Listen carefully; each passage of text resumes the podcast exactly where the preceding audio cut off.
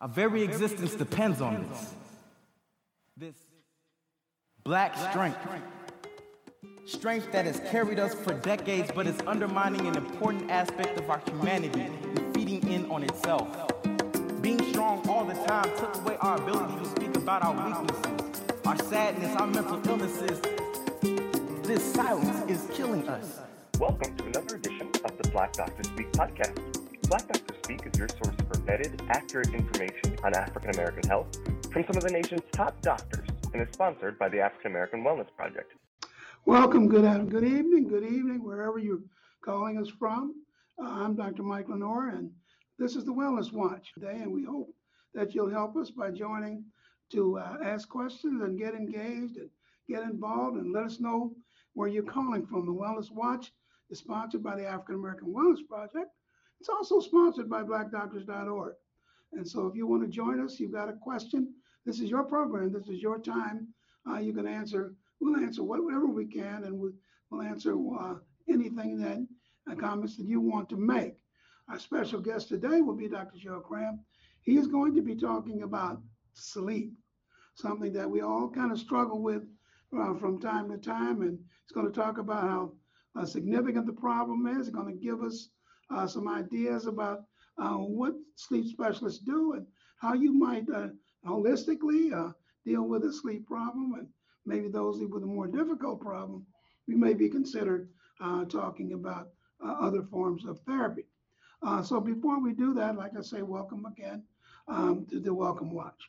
I want to start off first with a couple of news items. obviously, you're probably COVIDed to death, but a couple significant things happened this week in the COVID front. First of all, uh, it's clear that we need a booster.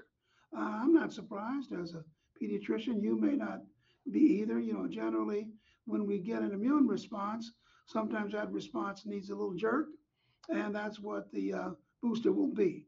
I think everybody should really start to think about uh, when they're eligible to get it uh, and get that booster. Uh, we're certainly still dealing with hesitancy on the part of a number of people in our country, probably a third of the country, still not vaccinated. Uh, hopefully, because the FDA approved the safety of the Pfizer vaccine, that uh, it says that three out of 10 people who are hesitant were waiting for that. Uh, hopefully, we'll see that that happens, and hopefully, we'll get a situation where we have a lot of opportunities um, to get these shots. Uh, you have to realize now that I think we're all in this together. Uh, as long as you're not vaccinated, uh, it puts you at risk to yourself, to your family, to your children, especially since now they're going to school. With, with FDA approval, that's one more notch in the belt of the effectiveness of these vaccines. And we hope that you take the time uh, to deal with that. So that's one issue. The other issue uh, that came up this week is that diabetes. Um, you know, we used to start to think that we need to screen for diabetes at age 40 and above uh, for both diabetes and what we call prediabetes. Prediabetes is when your blood sugar is a little bit above uh, normal, but you're not actually in the diabetic stage yet. Um, remember some numbers. Your blood sugar should be less than 100. Your hemoglobin A1C really should be less than six, but certainly less than seven. Well, now the uh, American Diabetic Association has said that you know we uh, we can't wait until you're 40. We got to start at 35. They've noticed that at 35 is when they start to see a fair number of people blood sugar go up and uh, even people slip into diabetes. Uh, another study which should interest you as parents is that if you look at the number of children who are developing type 1 and type 2 diabetes, a study this month, this month showed and suggested that uh, with these children, uh, we're starting to see more type 1 and type 2 diabetes. Uh, uh, it goes along with more obesity. I think that the coronavirus epidemic, uh, COVID 19 may mean 19 pounds to you your children. And so, consequently, uh, you have to start to watch uh, uh their weight because diabetes can lead to uh, heart attacks and strokes in adults. And so now we're screening at 35, we're not just screening uh, at 40. And finally, I saw an article that said that, you know, somebody's taken foods and have determined a certain food, how much time that adds or subtracts to your life. One hot dog subtracts 36 minutes from your life. Um, vegetables add 43 minutes. I mean, they've got all these foods uh, uh, laid out now, and this was from a, uh, the Council uh, on Nutrition. They have actually added together the number of minutes you get for the foods you eat or the number of minutes you've lost. Well, they're going to be very unhappy with my dinner tonight, so I probably lost maybe an hour with what I plan to eat, but I'll be a little bit more cautious from the beginning. One hot dog, 34 minutes. One uh, regular soda, something like 24 minutes. Uh, vegetables add 43 minutes. And so consequently, we want to keep up with that um, that particular uh, index. Um, man, I'm going to have to change. I may make a call home uh, and change the uh, change the diet. Uh, so now we're going to talk to our special guest, Dr. Joe Kram. Dr. Kram has been a friend of mine for as long as I can remember friends. He is a sleep specialist. He did his training uh, at New York University, where he graduated uh, with New York, uh, where he graduated with honors, and also did his internal medicine and sleep training at the University of California, San Francisco. He is an expert in sleep, and not only does he treat patients, but he instructs other people uh, across the country on the importance of sleep and ways and techniques uh, to get it. So, Dr. Kram, I want to welcome you to uh, the Welcome Watch. It's a big issue for uh, many of us. Um, first of all, why do we really, why do we really need sleep? Well, the, my my smart aleck response has always been, we need sleep so we don't feel sleepy. and that's kind of answer that we're not really satisfied with. Because if we don't get sleep, um, it really tremendously impacts our performance across the board, physically and mentally. And you know that's clearly been shown over and over again to to be an issue. And what also has been shown to be an issue is that people don't recognize it and they're in denial about it. So, for example, this population, our culture, promotes the fact that you can get away with six hours of sleep a night and do fine. And knowing you, Mike, you're probably going to tell me that you only sleep four and a half hours and think it's just fine. But in fact, when measured objectively, uh, performance, as I said, mo- both mentally and physically, are clearly impacted when you begin to get even six hours a night of sleep compared to what we consider the normal range, which in adults is somewhere between seven and nine hours a night. Yeah, I can't ever remember. I can't remember the last time I've gotten um, seven or eight hours worth of sleep. Uh, what am I losing? What am I missing because I don't get that sleep? Well, as I say, you know, there, there's there's a, there is some range, so not everybody's affected the same. But what you're missing is slowing down of reflexes and um, memory and uh, uh, creativity is actually impacted. And we'll talk about that as we go forward and talk a little bit about the different stages of sleep. But, you know, e- each stage of sleep has some kind of relevant function because sleep is not just an on off switch, it's actually a pretty complex behavior. And it impacts all, depending on which part of your sleep is impacted, uh, has different effects on people. Now, are, are, this is kind of an off the wall question. Are human sleep patterns, are they similar to the sleep patterns of other mammals, other animals, or how do we differ? Well, we, we don't differ all that much from other mammals, except some of them have it flipped around because we know animals have nocturnal patterns. So so they are day and night are flipped from ours, but they still have the important thing is all living creatures have what's called a circadian rhythm. Circadian is from the um, Latin words circa, which means about, dia or day. So it's about one day. So our internal clock regulates sleep and wake in a rhythmic pattern when our sleep is normal. And it actually turns out a Nobel Prize was awarded to a couple of sleep scientists maybe five years ago now, four years ago, for helping to identify the fact that the genes in our body, there's a gene called the clock gene, and it regulates our sleep wake cycle. And all of our body has it. And, and this is our 24 hour cycle where we get, if it works, 16 hours of wakeful time and eight hours of sleep time. And that in in in the population as a whole, that rhythm is pretty entrenched, is pretty firm. We we maybe have a little bit of a delay, but uh, the best and easiest example of what happens when circadian rhythm gets out of whack is jet lag. You know, when you land in somewhere that's five hours different time zone and you try and function, you're going to usually be impacted because you're out of sync with your own internal clock, trying to be on the region's clock. So that's very closely regulated and uh, and very important. So if we don't give ourselves the opportunity get that sleep, then we've got a problem. What are, you? I notice we always talk about various stages of sleep. What are the stages of sleep, and, and what, what what elements are important in those stages? So there are four stages of sleep.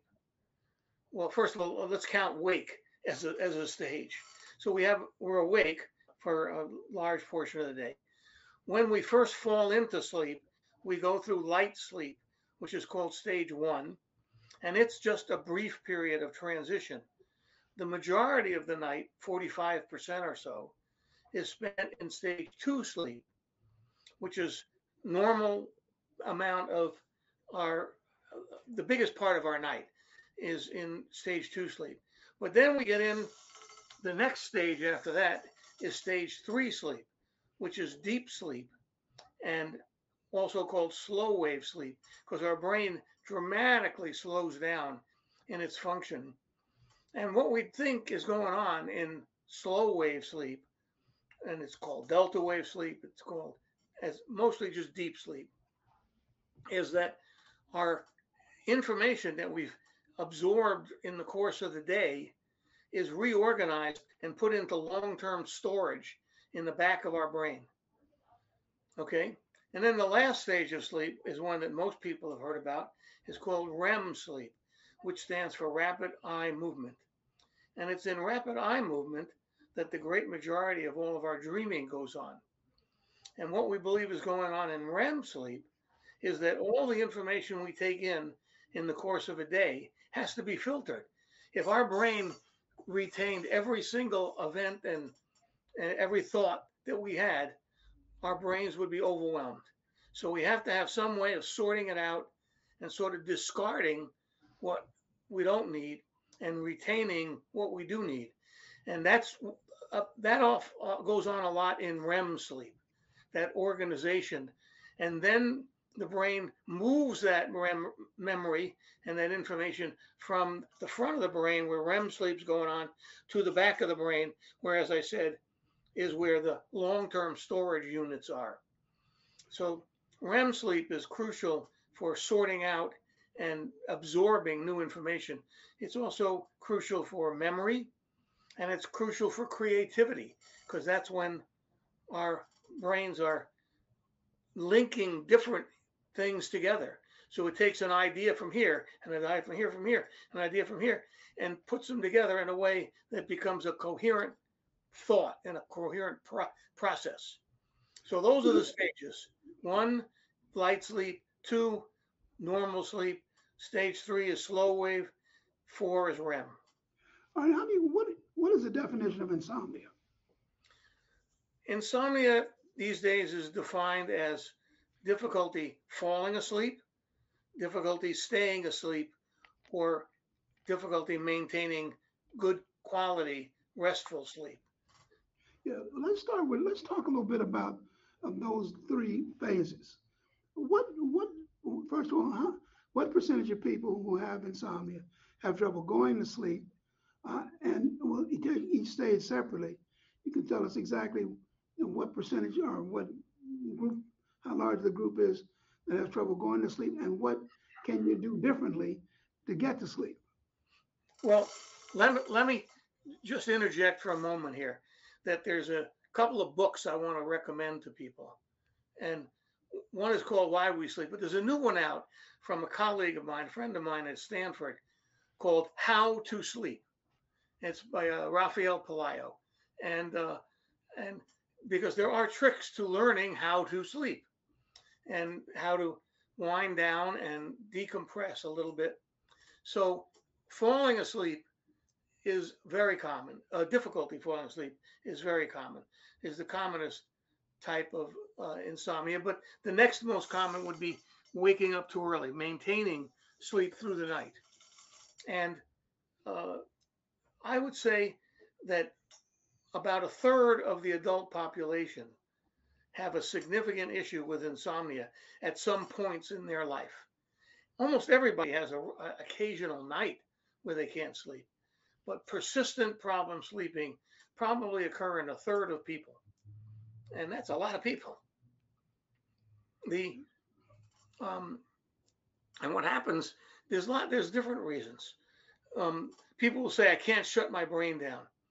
I can't quiet things down. I can't slow down," and there are things that there are tricks to this. So today, what we have found in treating insomnia is that getting helping people to change their behaviors, to change their habits, to have what we call good sleep hygiene, good sleep rules is very helpful. And we teach that through a technique called cognitive behavioral therapy, CBT and we call it CBT-I for insomnia. And CBT is a matter of self-awareness and understanding sleep's normal rhythm and trying to do what we can to stick to that rhythm. Because it's when people get into wildly aberrant changing patterns that tends to reinforce problems with sleep. Now, our culture is heavily ba- uh, balanced or heavily, heavily represented with shift workers. They have a dreadful time because they're they're imposing uh, problems with this rhythm of sleep on themselves because of their careers and lives. But if you don't have shift work, you can still have very bad habits of bedtime habits and wake up habits. We really try and encourage people to have a relatively repetitive bedtime. And that means what, what does that mean to you? Well, it's changing as I get older. Um, classically, uh, we get to bed as as adolescents and teenagers. Uh, we tend to want to stay up later and later, and our clocks internally are wired to stay up later. As uh, we've gotten older and as we all get older, we tend to go to bed earlier and earlier. So it depends a little bit on where in your life cycle we're talking about. Um, for me right now, I'm getting to bed closer to 10 p.m. Uh, than I ever did before. That would have been obscenely early for me 10, even 10 years ago, probably. But now I more routinely uh, go to bed. Some of that's driven by the fact that your favorite patient, my wife, uh, goes goes to bed around nine or nine thirty, so it's hard to stay up by myself. But what do you uh, have to do? I mean, some people talk about the fact that uh, that they go to sleep with the TV on, or they go to sleep with a book or something. What is the ideal? Uh, you know, obviously, everybody's different patterns, but what are the practical things that people can do who are not um, who have trouble going to sleep? So, perfect question. Good segue. You've done this before, haven't you?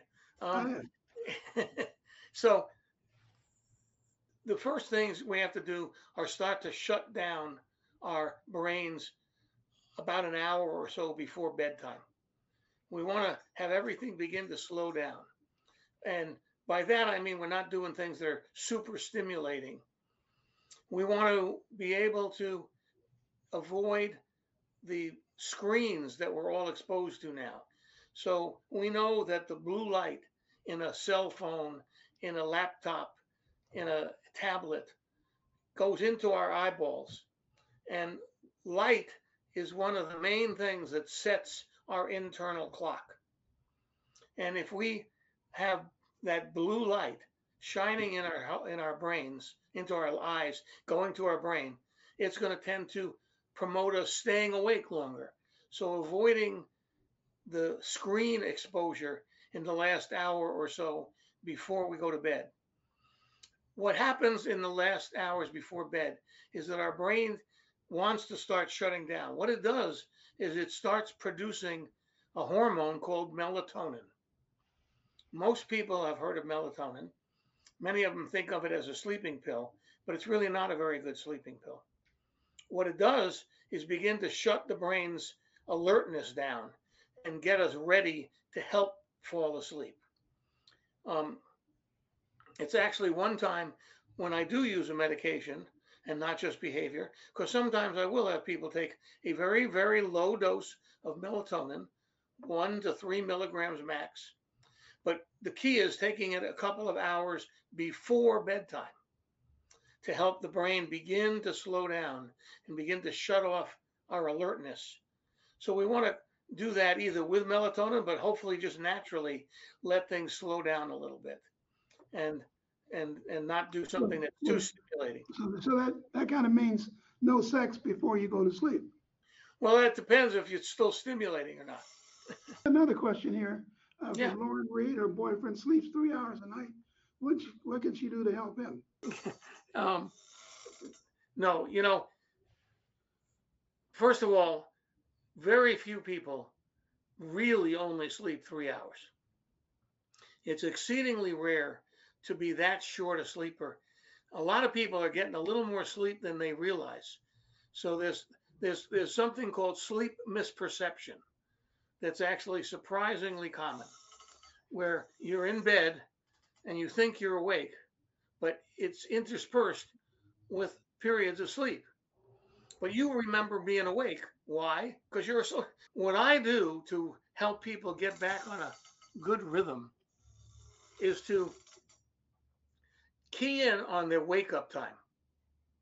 So we start with a desired wake up time. And it, let's say this three hour sleeper wants to get up at for work at 6 a.m. All right. What I tell them is, okay, you're only sleeping three hours. You can't go to bed until 3 a.m. Then you'll get your three hours, and I want you to wake up at 6 a.m. no matter what. They look at you like you're out of your mind because they say, I can't stay up until 3 in the morning. You know, are you kidding? That's impossible. And I say, you know, well, wait a minute. You just finished telling me you're only getting three hours. I'm just asking you to, for a shift to shift the time. Okay, so they go to bed, and I actually don't usually do three hours. That's a little too extreme.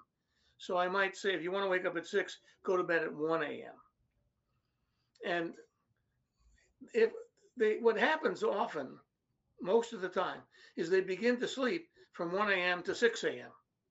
I then add back 15 or 20 minutes on the front end. So now, or maybe a half hour. So now instead of one, they go to bed at 12:30, but still aim for a 6 a.m. wake up. And you can see where I'm going with this. We rebuild a sleep pattern that allows them to be getting more hours of sleep in a consolidated block. When do you when does somebody need to see you then? If the things are simple enough to get an app and to change the pattern, what kind of persons do you see, uh, and when is the problem um, more serious? Well, so it depends, of course, on which sleep issue we're talking about. If we stick with insomnia for a minute, um, and somebody's tried, quote, everything, read the book and tried some of these tricks and knows about what I just described, which is called sleep restriction, and they just aren't getting anywhere.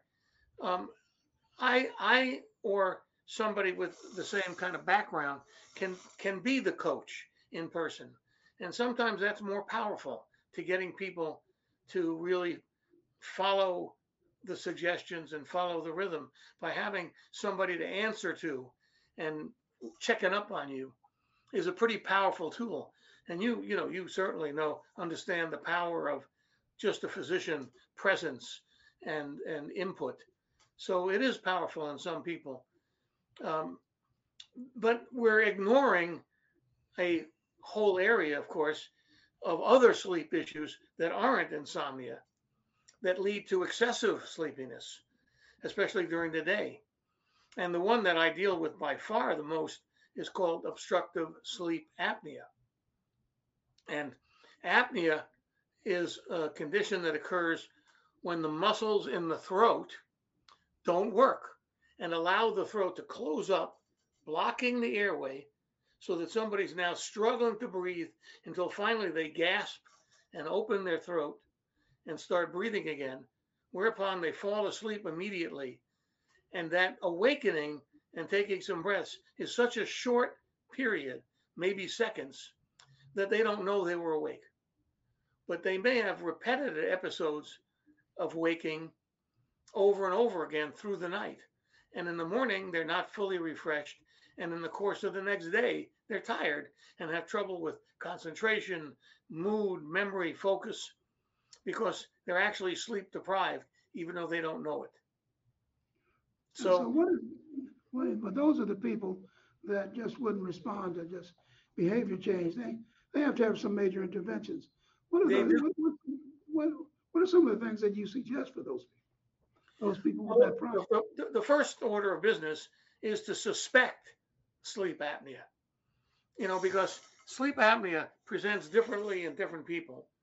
It's surprising how much sleep apnea somebody can have with relatively little symptoms, or somebody can have mild sleep apnea and have severe symptoms. It's just an individual, individual response to the same kind of event. The um, but but the tip off is if somebody wakes up and says, Doc, I was in bed seven hours, eight hours even, and I never feel refreshed. I never feel great when I wake up. That's a real tip off that something's wrong with their sleep. Because if you're sleeping seven or eight hours or in bed seven or eight hours and don't feel refreshed, more often than not, I would say 90% of the time, something is going on. Well, one final one final question, as we have so much to talk about that we'll have to have you back for part two. What about the things across the counter? How effective are those sleep things that that you that say, okay, this is for sleep. This is the Yeah. most wonderful thing ever. Um, what about those? Are they mostly antihistamines that make you drowsy? What are they? Yeah, they're they're they're pretty much 100%, 90% uh, antihistamines. Will tend to become tolerant to their effect pretty quickly. So it begins to be just a placebo effect. And what about snores? I mean, uh, uh, here, here we didn't talk about that, but for many of our listeners, there's a snorer in the family. Uh, Yeah. And, uh, and it's a loud, annoying snore. Uh, they don't hear it, so they don't understand how much of it. What can you do about that? Um, be, that, that doesn't involve uh, CPAP or something for uh, sleep apnea. So first of all, to me, there's no such thing as normal snoring. You know, if snoring were normal, you'd be snoring right now. So uh, I, I I don't believe any snoring. Now that doesn't mean everybody's got sleep apnea. I'm not going that far. Um, one of the things, other things people don't realize is how much the nose has to do with airflow. So I really focus on making sure people are treating their allergies and treating their congestion in their nose, and that if necessary, they add to that what's called a nasal dilator, something that spreads the opening of the nose, either by external, like a breathe right strip, or internal, a spring that I like people to get online called nasalaid.com. And and it's amazing because people don't recognize if you double the size of your nasal opening, you increase flow 15 fold. That's Poiseuille's law of flow. Hmm. So, so it's and, and and if you do the experiment on yourself, everybody out there sniffs and then takes their fingers and then just gently spreads their nose. I guarantee you, the majority of people are going to say, "Wow, that's much freer." That decreases the collapsibility of the throat and the snoring that occurs as a result. So I, I always, I've got boxes of those strips, uh, but I didn't realize how effective they were. Well, Dr. Kram, thank you so much for taking the time to join us today. Obviously, there are many other things we have to talk about. Certainly, we need a whole uh, program on sleep apnea and its impact on heart and other organ systems. So uh, we appreciate your, ta- you know, we appreciate you joining us, and we will have. Uh, is it okay if people uh, go on your website and uh, do you have a Absolutely. website? we Yeah. we we we we um our our uh, n- the name of our clinics are the California Center for Sleep Disorders. So uh, we've got uh, four locations around the San Francisco area at this time, down from seven before the pandemic. But you know, we're hanging in there. That means more sleep for you. All right. Well, thank you very much, and uh, and we look forward to talking to you again. Thanks. Good to talk to you, Doc. All right. So we we, appreciate uh, Dr. Kram's uh, tips on sleep. So remember, help is your biggest asset. I'm Dr. Michael LeNoir. If you enjoyed our show, please remember to hit the subscribe button so that new episodes are delivered directly to you every week, as well as rate us on Apple Podcasts, Google, Spotify, TuneIn, Stitcher, or wherever you get your podcasts. And remember, listening to our show is as simple as telling your Alexa, Siri, or Google to play the Black Doctors Speak podcast. Take care, everyone.